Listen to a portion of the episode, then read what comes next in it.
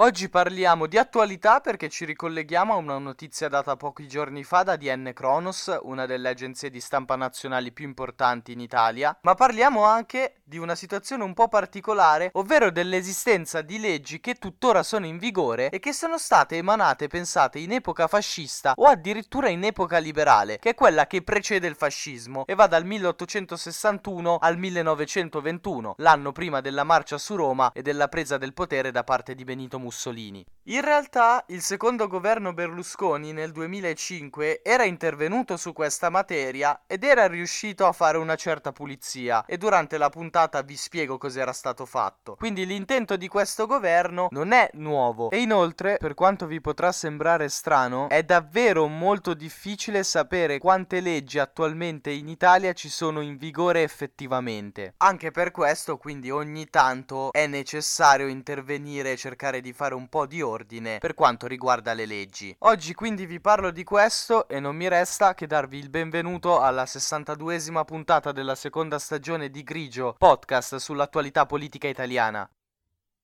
Io sono Mirko D'Antuono e questo è Grigio, stagione 2.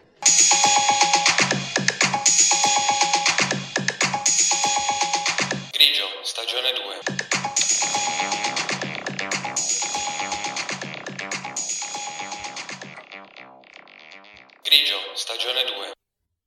Lo so che sembra paradossale, ma è davvero come vi dicevo nell'introduzione. In questo momento nessun uomo delle istituzioni o nessuna istituzione sa dirvi quante leggi effettivamente ci sono in vigore attualmente in Italia. Quando è nato il caso relativo alla corruzione di alcuni membri del Parlamento europeo che hanno ricevuto tangenti dal Qatar e anche dal Marocco, Carlo Nordio aveva rilasciato un'intervista al Corriere della Sera. Era il 12 dicembre del 2022. Vi ho ricordato la data solo per sottolineare che quando ha rilasciato questa intervista era già ministro della giustizia. Mentre rispondeva a delle domande sulla corruzione, ha detto, e cito le sue parole, più lo Stato è corrotto più sforna leggi. E, e proprio in questo passaggio ha dichiarato che in Italia ci sono 250.000 leggi attive, che sono molte di più rispetto alla media presente negli altri paesi europei. In effetti 250.000 è un numero davvero enorme. Questa dichiarazione di Carlo Nordio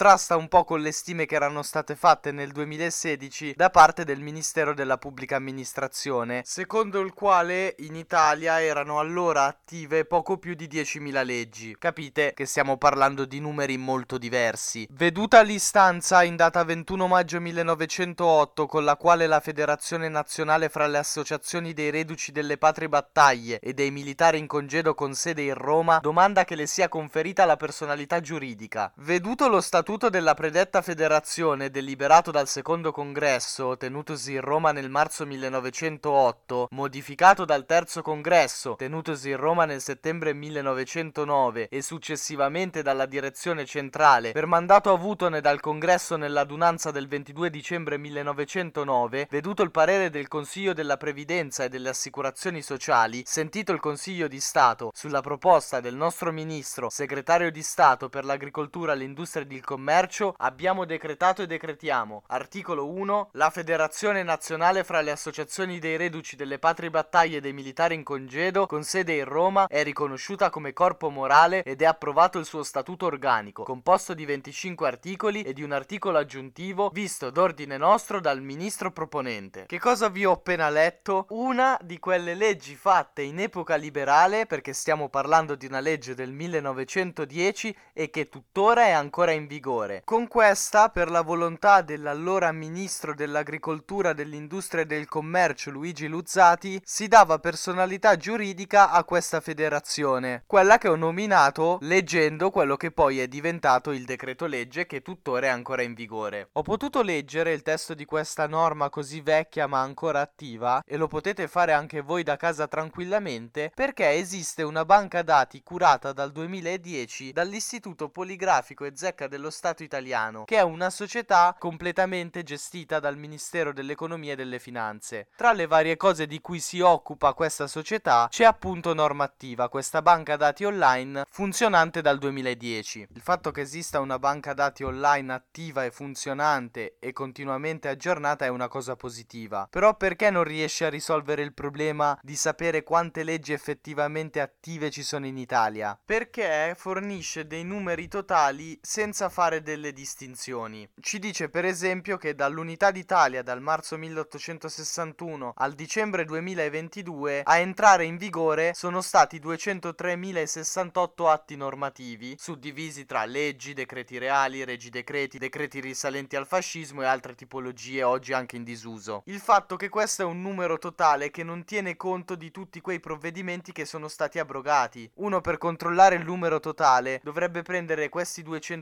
203.068 atti normativi e verificare uno a uno quali di questi è stato abrogato e quali di questi è effettivamente ancora in vigore. Normativa è un po' più dettagliato per quanto riguarda invece gli atti regionali di cui fanno parte le norme emanate a livello regionale, provinciale, i regolamenti e le leggi statuarie, quindi quelle relative a regioni a statuto speciale. In totale qui abbiamo 43.501 atti, di questi però sono attivi circa 23.000, quindi secondo normativa dal 1861 al 2022 sono stati emanati ben ben 203.000 poco più atti normativi. Se li sommiamo ai 43.000 atti regionali esce una cifra vicina a 250.000, che è quella che Carlo Nordio ha detto durante l'intervista al Corriere della Sera quando parlava della quantità di leggi presenti in Italia. Non lo so, ma probabilmente, come sostiene anche Pagella Politica, è facendo questo calcolo che Carlo Nordio è arrivato a dire quella cifra. Però, come vi dicevo, secondo il Ministero della Pubblica Amministrazione, ad esempio, almeno nel 2016 ad essere attive c'erano 10.000 leggi, quindi è un po' difficile stabilire qual è il numero effettivo di leggi attive in Italia, anche perché come vi dicevo prima, normativa si segna che ce ne sono 203.000 emanate tra il 1861 e il 2022. Il problema è che se poi uno le va a spulciare, nota che molte di queste sono state abrogate e la banca lo segna, eh, ma le norme ancora attive quelle abrogate sono messe tutte assieme, non sono distinte e non c'è la possibilità di filtrare la ricerca per distinguerle. Come vi dicevo nell'introduzione, l'esigenza di intervenire su questa materia non è nuova. Nel 2005 il secondo governo Berlusconi aveva provato a mettere un po' di ordine e in parte c'era anche riuscito. Aveva creato un meccanismo dal nome abbastanza esplicito, taglia leggi.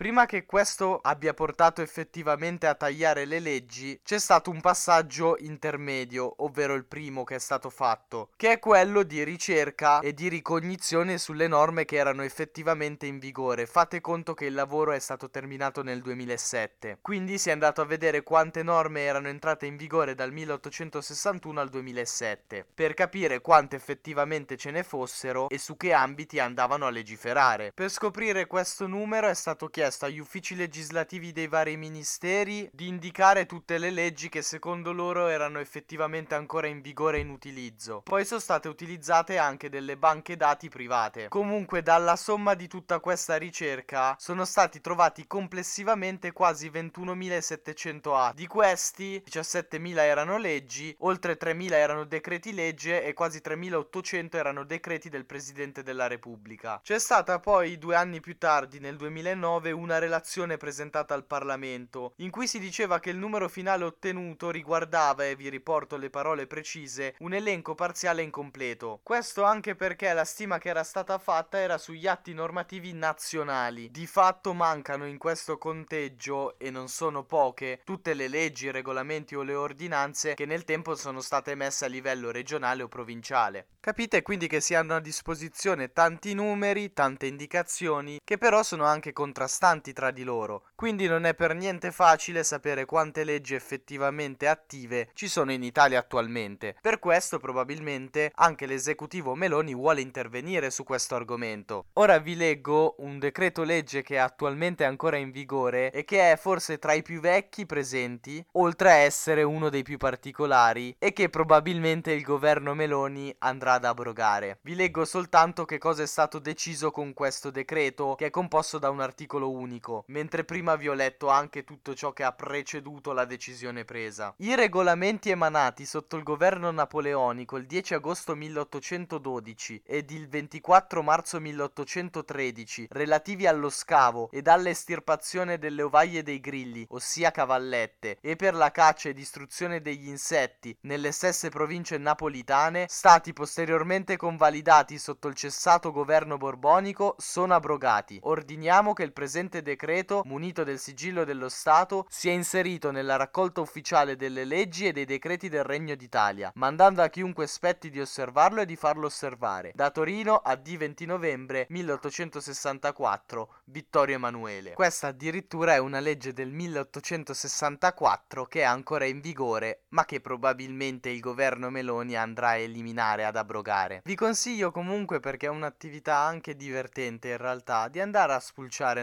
normativa e vedere quali leggi molto vecchie sono ancora in vigore in Italia. In ogni caso, come faccio sempre, non abbandono l'argomento, continuerò a seguirlo e vedrò se effettivamente il governo Meloni interverrà su questa materia e vi terrò informati. Nel mentre vi ringrazio per avermi ascoltato anche oggi, ci risentiamo domani con la 63esima puntata della seconda stagione, sempre qui su Grigio Podcast. Io sono Mirko D'Antuono e avete ascoltato Grigio, stagione